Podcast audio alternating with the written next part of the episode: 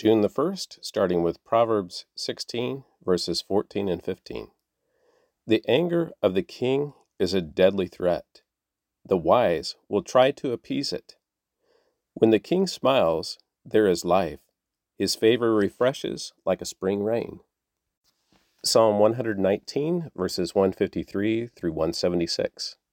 Look upon my suffering and rescue me, for I have not forgotten your instructions.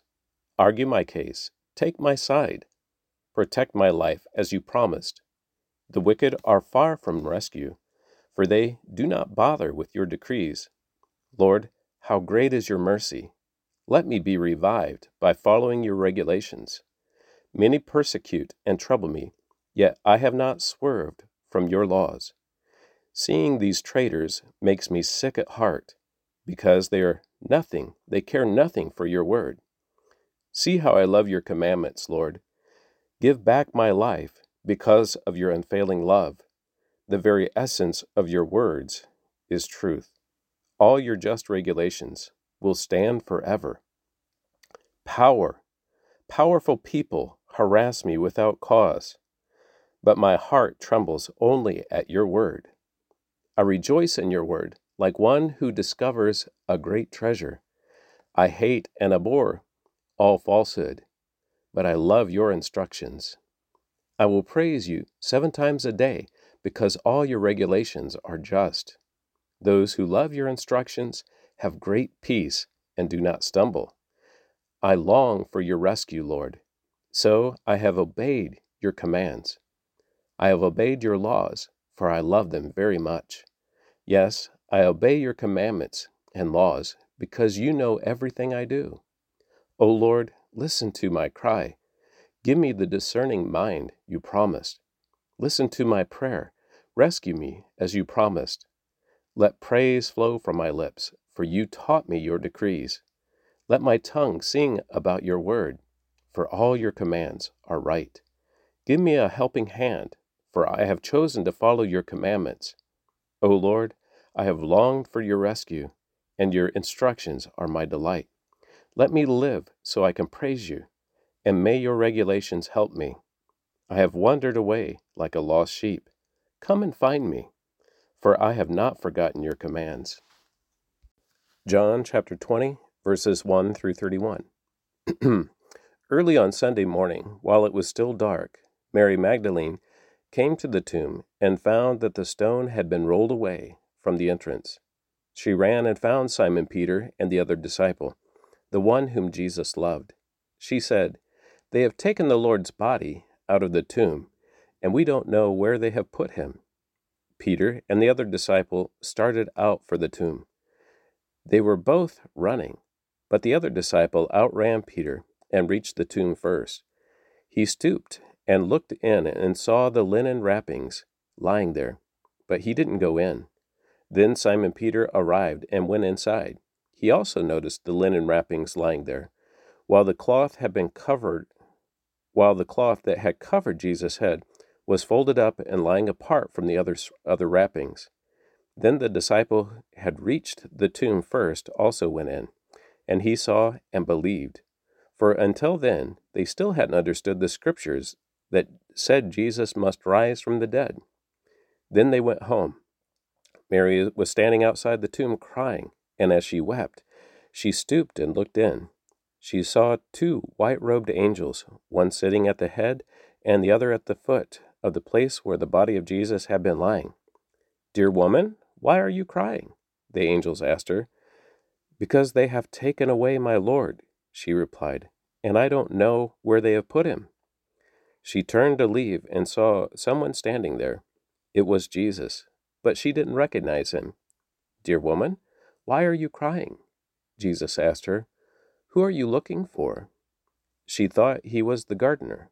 Sir, she said, if you have taken him away, tell me where you have put him, and I will go and get him.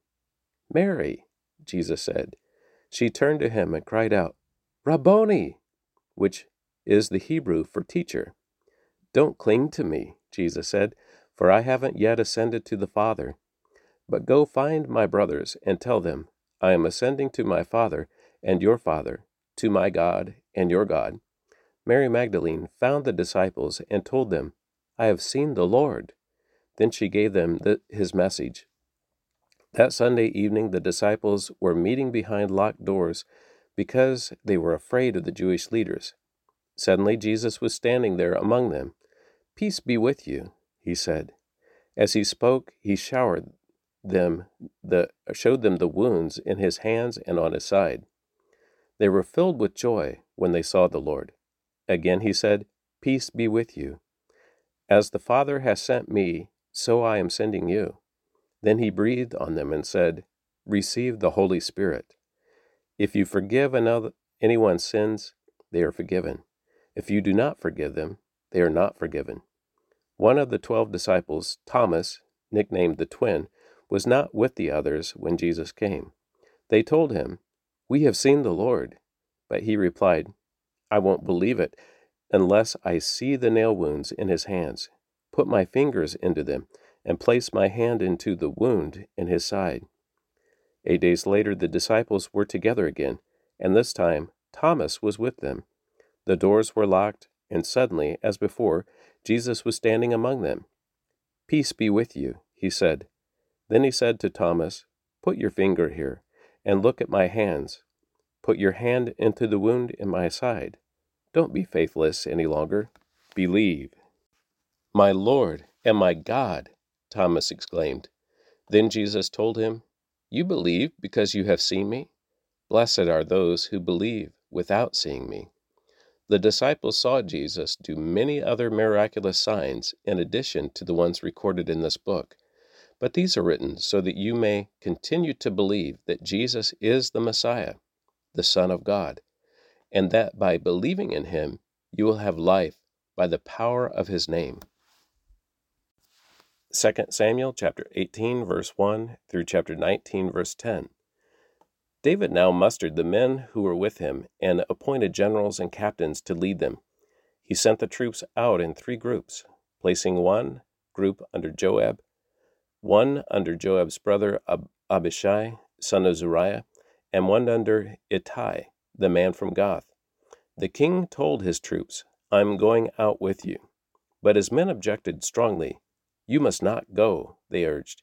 If we have to turn and run, and even if half of us die, it will make no difference to Absalom's troops.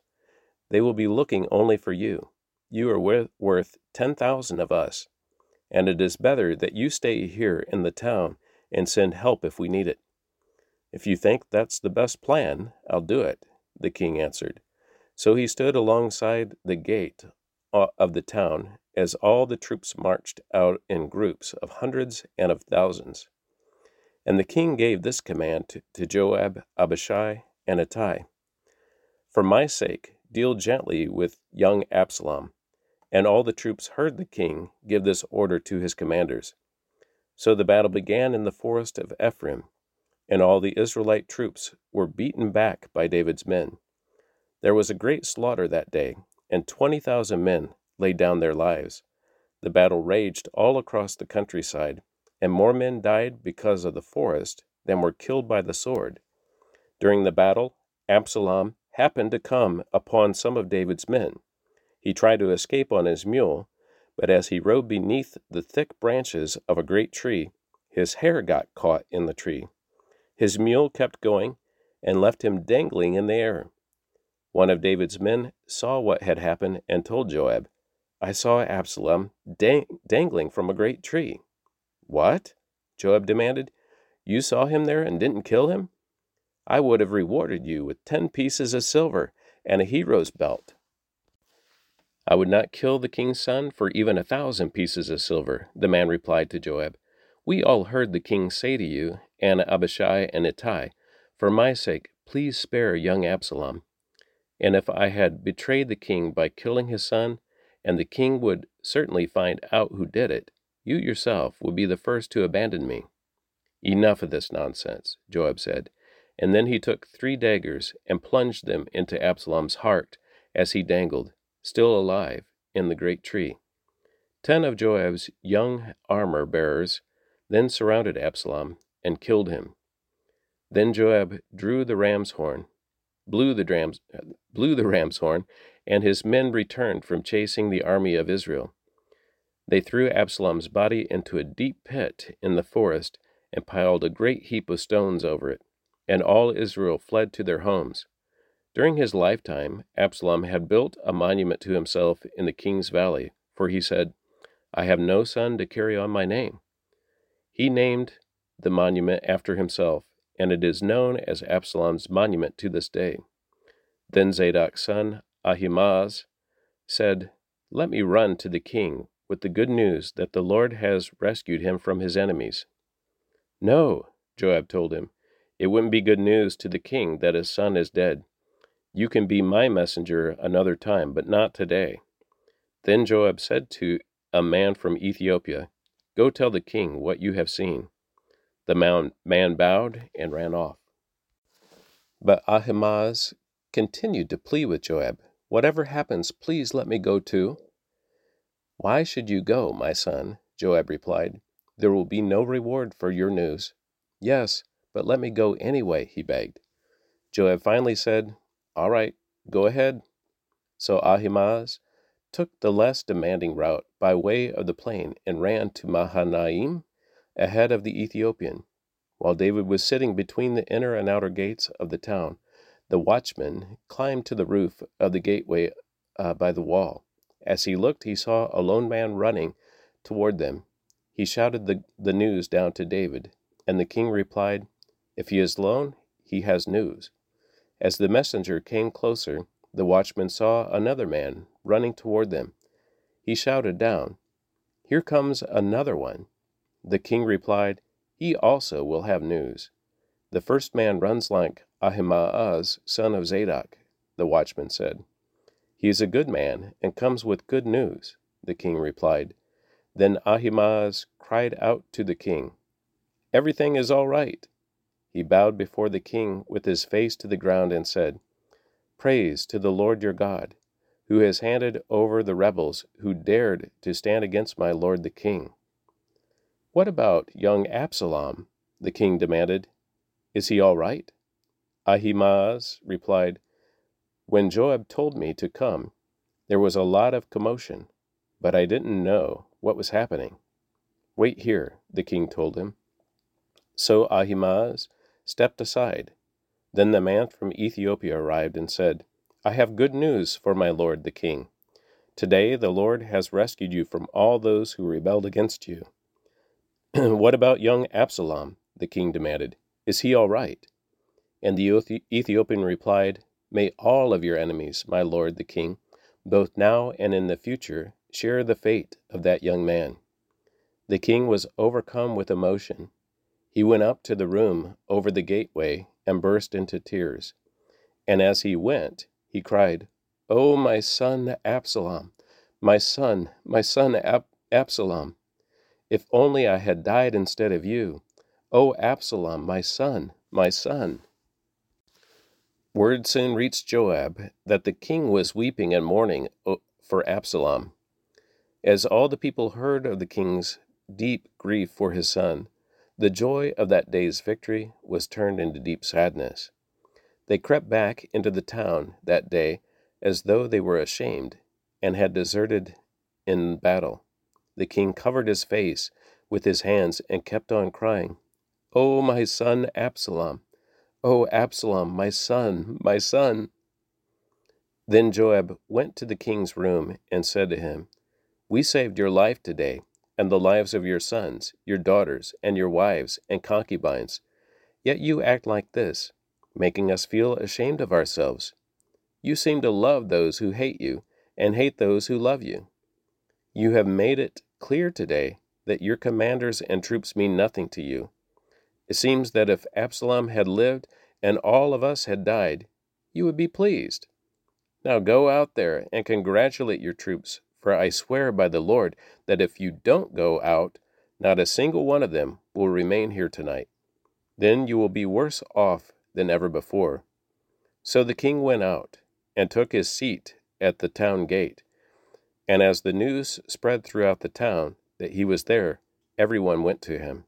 Meanwhile, the Israelites who had supported Absalom fled to their homes, And throughout all the tribes of Israel, there was much discussion and agreement, argument going on.